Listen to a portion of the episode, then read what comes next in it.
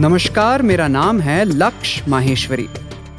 मेरे पॉडकास्ट अवधूत में आप सुनेंगे वेदों और उपनिषदों की ऐसी ऐसी कहानियाँ जो आपको खुद के करीब ले आएँगी। तो चलिए सुनते हैं आज की कहानी।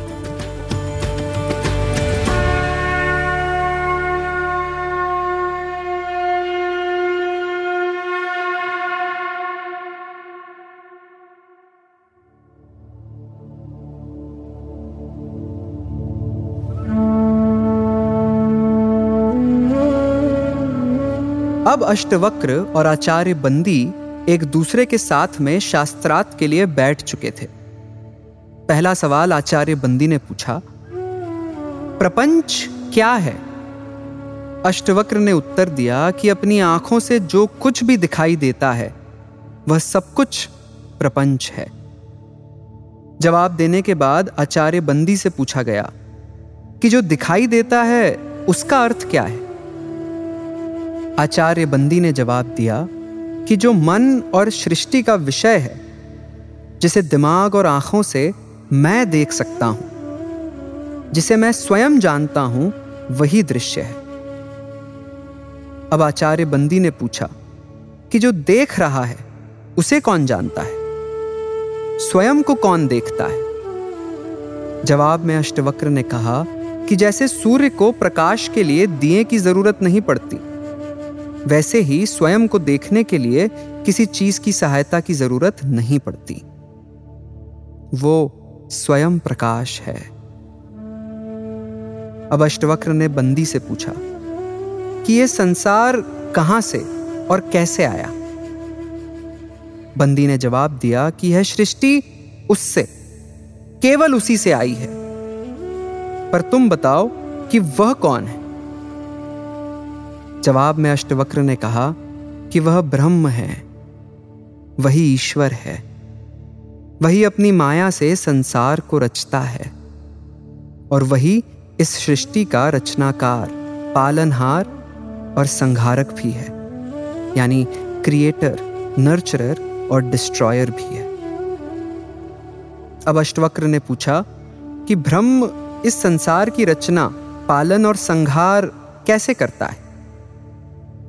जवाब में बंदी ने कहा कि जिस प्रकार एक मकड़ी अपने जाल की रचना खुद करती है, उसी में विचरण करती है और बाद में उसी को निगल जाती है।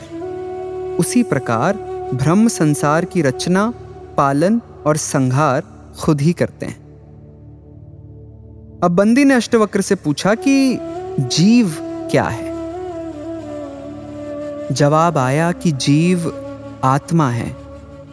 वही आत्मा जो निर्विकार है। मगर अविद्या इग्नोरेंस में आकर स्वयं को मन और शरीर समझने लगता है। इसीलिए वह संसार का अनुभव करता है। अब आप बताइए कि अविद्या क्या है? बंदी ने जवाब दिया कि अनात्मा को आत्मा समझना, निर्विकार को विकार समझना और इस संसार को सच समझना ही अविद्या है। अब तुम बताओ कि विद्या क्या है? अष्टवक्र ने कहा कि आत्मा का ज्ञान ही विद्या है। वह जो हमें सारे दुखों, सारे बंधनों, सारी प्रतियोगिताओं और कल्पनाओं से मुक्ति दिलाए, वह विद्या है। जो हमें द्वैत के भाव से, यानी डुअलिटी के भाव से, हम दो अलग अलग हैं इस विचार से। तुम और मैं के विचार से मुक्ति दिलाए। वही विद्या है। विद्या दृष्टि देती है, जिससे मनुष्य अपने ब्रह्म रूप को पहचान सके। अब अष्टवक्र ने पूछा कि ब्रह्म को जानने की प्रक्रिया क्या है? जवाब मिला कि उसे जानने के दो मार्ग हैं। पहला, यह जानना कि क्या ब्रह्म नहीं है। जो ब्रह्म में नहीं है, उसका निषेध करना। सब नाम, रूप, गुण परिवर्तनशील टेम्पररी चीज़ों का निषेध कर निर्विकार को जानना। दूसरा तरीका है कि सत्य जैसा है, उसे वैसे ही पहचानना। यह पहचानना कि उसके बिना संसार का कोई अस्तित्व ही नहीं है। वह ब्रह्म ही था ब्रह्म ही है, इसीलिए मैं भी ब्रह्म हूँ, तुम भी ब्रह्म हो। हम सब ब्रह्म हैं। इसीलिए सारा संसार ब्रह्म है। अब अष्टवक्र ने पूछा कि ब्रह्म को कैसे जाना जा सकता है? जवाब मिला कि ब्रह्म को सही सामाजिक व्यवहार, आध्यात्मिक चिंतन ध्यान पूर्वक सुनने, अनुभवों पर विचार करने और समाधि में जाकर जाना जा सकता है। अब आचार्य बंदी ने पूछा कि ब्रह्म ज्ञानी के लक्षण क्या क्या हैं? अष्टवक्र ने कहा कि अगर कोई व्यक्ति दावा करता है कि उसने ब्रह्म को जान लिया तो उसने ब्रह्म को नहीं जाना। ब्रह्म को जानने के साथ ही ब्रह्म को जानने का अहंकार भी मिट जाता है।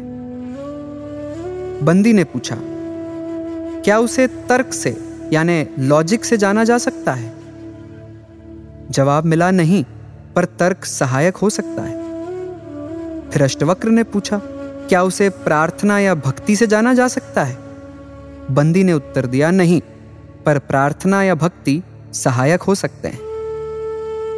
शास्त्रार्थ बहुत समय तक चलती रही। प्रतियोगिता का अंत होता दिख नहीं रहा था। दोनों एक दूसरे पर भारी पड़ रहे थे कि अचानक आचार्य बंदी निरुत्तर हो गए। जैसे उनके पास अब कोई जवाब बचा ही नहीं। अष्टवक्र ने ललकारते हुए पूछा, आचार्य, उत्तर दें? कोई उत्तर ना मिलने पर अष्टवक्र को शास्त्रार्थ में विजयी घोषित कर दिया गया। चारों ओर अष्टवक्र की जय जयकार होने लगी। अष्टवक्र की जय, अष्टवक्र की जय के नारों से गूंजने लगा।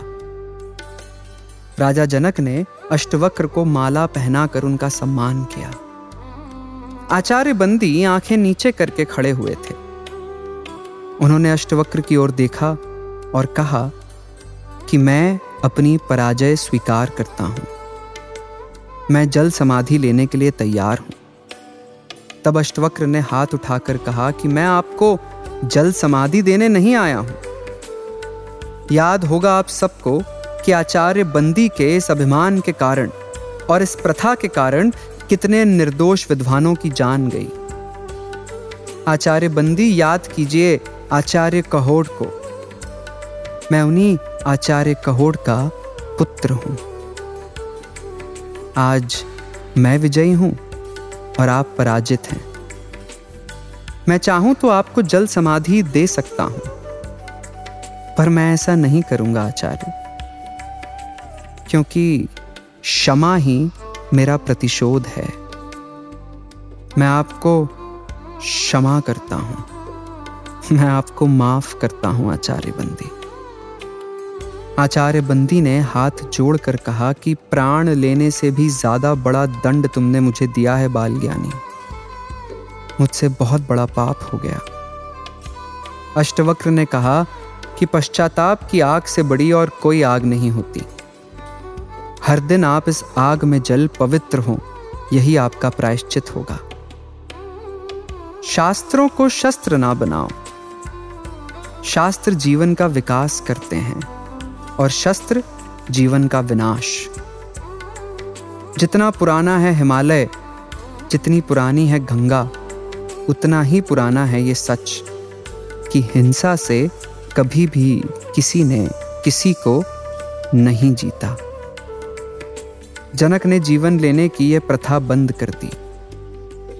विवेक जीत गया और अहंकार हार गया। तब आचार्य बंदी बोले कि, है महाराज, मैं वरुण का पुत्र हूँ।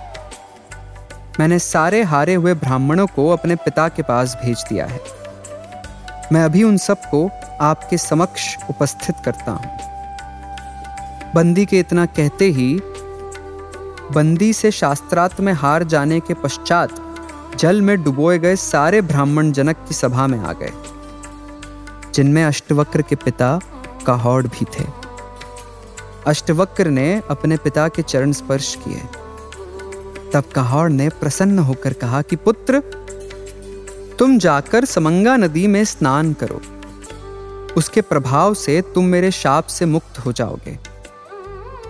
तब अष्टवक्र ने इस स्थान में आकर समंगा नदी में स्नान किया और उनके सारे वक्र, यानी अंग, सीधे हो गए।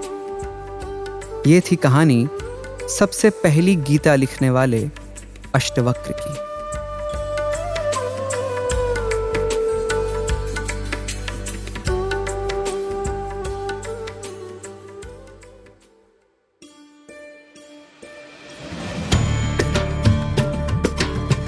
आज की कहानी यहीं समाप्त होती है।